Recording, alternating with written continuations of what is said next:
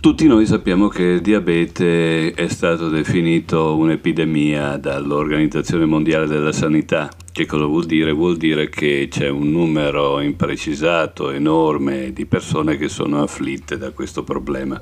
Imprecisato perché gran parte di loro non sanno di, essere, di avere diabete, di essere iperglicemici e spesso finiscono per non saperlo neanche dopo essere passati, trapassati perché comunque nella diagnosi ci sono le cause della morte e non quello che ha portato alla malattia. Una volta di diabete ce n'era solo praticamente una forma, quella principale, quella nativa praticamente, ovvero sia diabete mellito di tipo 1. Nell'ultimo cinquantennio praticamente si è assistito a un graduale incremento invece delle forme di tipo 2, detto anche diabete metabolico ovvero sia quello che deriva dalle forme di alimentazione utilizzate. Molte sono state le cause chiamate a rispondere appunto di questo incremento, fra queste le tecniche di radiazione del grano, in maniera tale di sviluppare delle varietà che fossero meno soggette alle intemperie, ma non è di questo che mi voglio occupare, piuttosto della forma di cura più diffusa e più conclamata per il diabete almeno nelle sue forme principali, nelle sue forme più gravi, diciamo così, più avanzate, ovvero sia l'insulina che se rapportata ad altre tecniche di tipo orale, prima fra tutte la metformina, rimane forse la cura più naturale. La sua scoperta mh, diede origine a una controversia legata al premio Nobel che fu assegnato al pari ai ricercatori Benting e McLeod nel 1923. Nonostante fosse stato nel 1916 un professore cattedrato di fisiologia all'Università di Medicina e Farmacia di Bucarest in Romania, eh, colui che eh, scoprì appunto il liquido ricavato dal pancreas che fu iniettato successivamente in un cane con il diabete che permise di osservare come questo fosse in grado di normalizzare la concentrazione degli zuccheri nel sangue del cane. Pubblicò quattro lavori scientifici che gli permisero di ottenere nel 22 il brevetto per la scoperta della pancreina, da cui sarebbe poi derivata l'insulina. In Canada, più o meno negli stessi tempi, lo studioso canadese Friedrich Grant Benting eh, si occupò più o meno del, degli stessi studi sul diabete e sulle isole di Langer-Hans nel pancreas. E così assieme a John James Richard MacLeod, anche questo canadese, eh, all'Università di Toronto, si misero a studiare il liquido trovato da Paolescu, lo purificarono dai sali e dai grassi che causavano forti reazioni allergiche e generarono un derivato che è appunto questo, l'insulina, che deriva appunto dalle insule di cui sopra. Ma al di là di, della storia rispetto alla scoperta, premio Nobel e quant'altro, e a chi si deve o non deve appunto il tributo, quello che è interessante attiene a tutta un'altra faccenda. L'insulina che da noi viene fornita gratuitamente a quelli che eh, sono conclamati avere un'epatite importante ha un costo abbastanza elevato Fino a che continuerà ad esistere la sanità pubblica è probabile che questa continui a essere fornita gratuitamente a quanti ne hanno bisogno, ma questa cosa in diverse parti del mondo non è in particolare negli Stati Uniti dove procurarsi l'insulina costa di più che procurarsi la droga.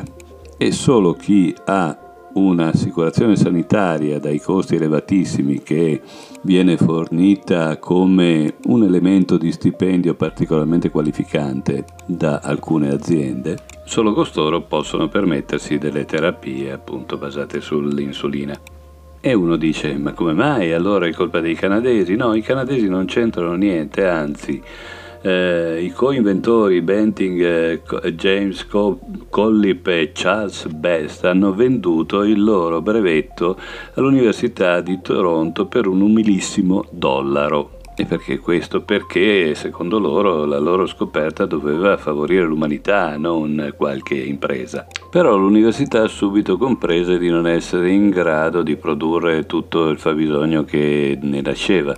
E così venne, ci fu un protocollo d'intesa che prevedeva appunto che eh, un'azienda, la Lilly a New Haven, eh, potesse portare avanti eh, lo sviluppo appunto e la vendita, la commercializzazione di questo prodotto che eh, nonostante tutto continuava a rimanere depositaria degli, de, de, dell'Università di Toronto. Condizioni di un contratto che potete vedere nel sito adiuvare.it alquanto complesse e laboriose, consentirono alla Lilly e poi a tutto quello che ne divenne di diventare un pezzo alla volta praticamente proprietaria del brevetto dell'insulina, anche in relazione ai lavori fatti per perfezionare ulteriormente il farmaco.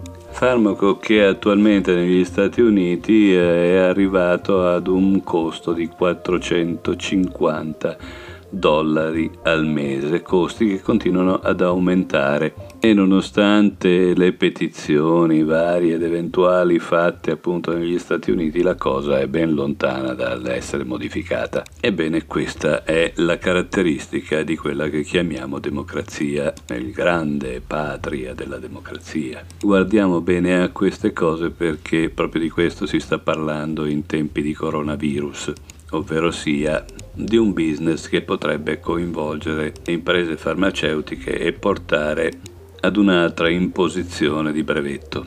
Si noti quando si parla di hacker che spesso e volentieri si tendono a vedere come i cattivoni della situazione, quelli che spargono virus informatici a destra e manca e magari anche quelli fisici, perché no? Che eh, insieme agli altri hacker nascono i biohacker ovvero sia quelli che cercano di fare un open source anche di prodotti coperti appunto da brevetti. Uno di questi progetti si chiama Open Insulin, nel tentativo di produrre una versione generica e economica dell'insulina, mettendo a disposizione di chiunque la produzione del farmaco e eh, rendendo l'insulina fatta in casa molto competitiva con le big pharma. Ma perché questa operazione sarà sicuramente difficile se non impossibile?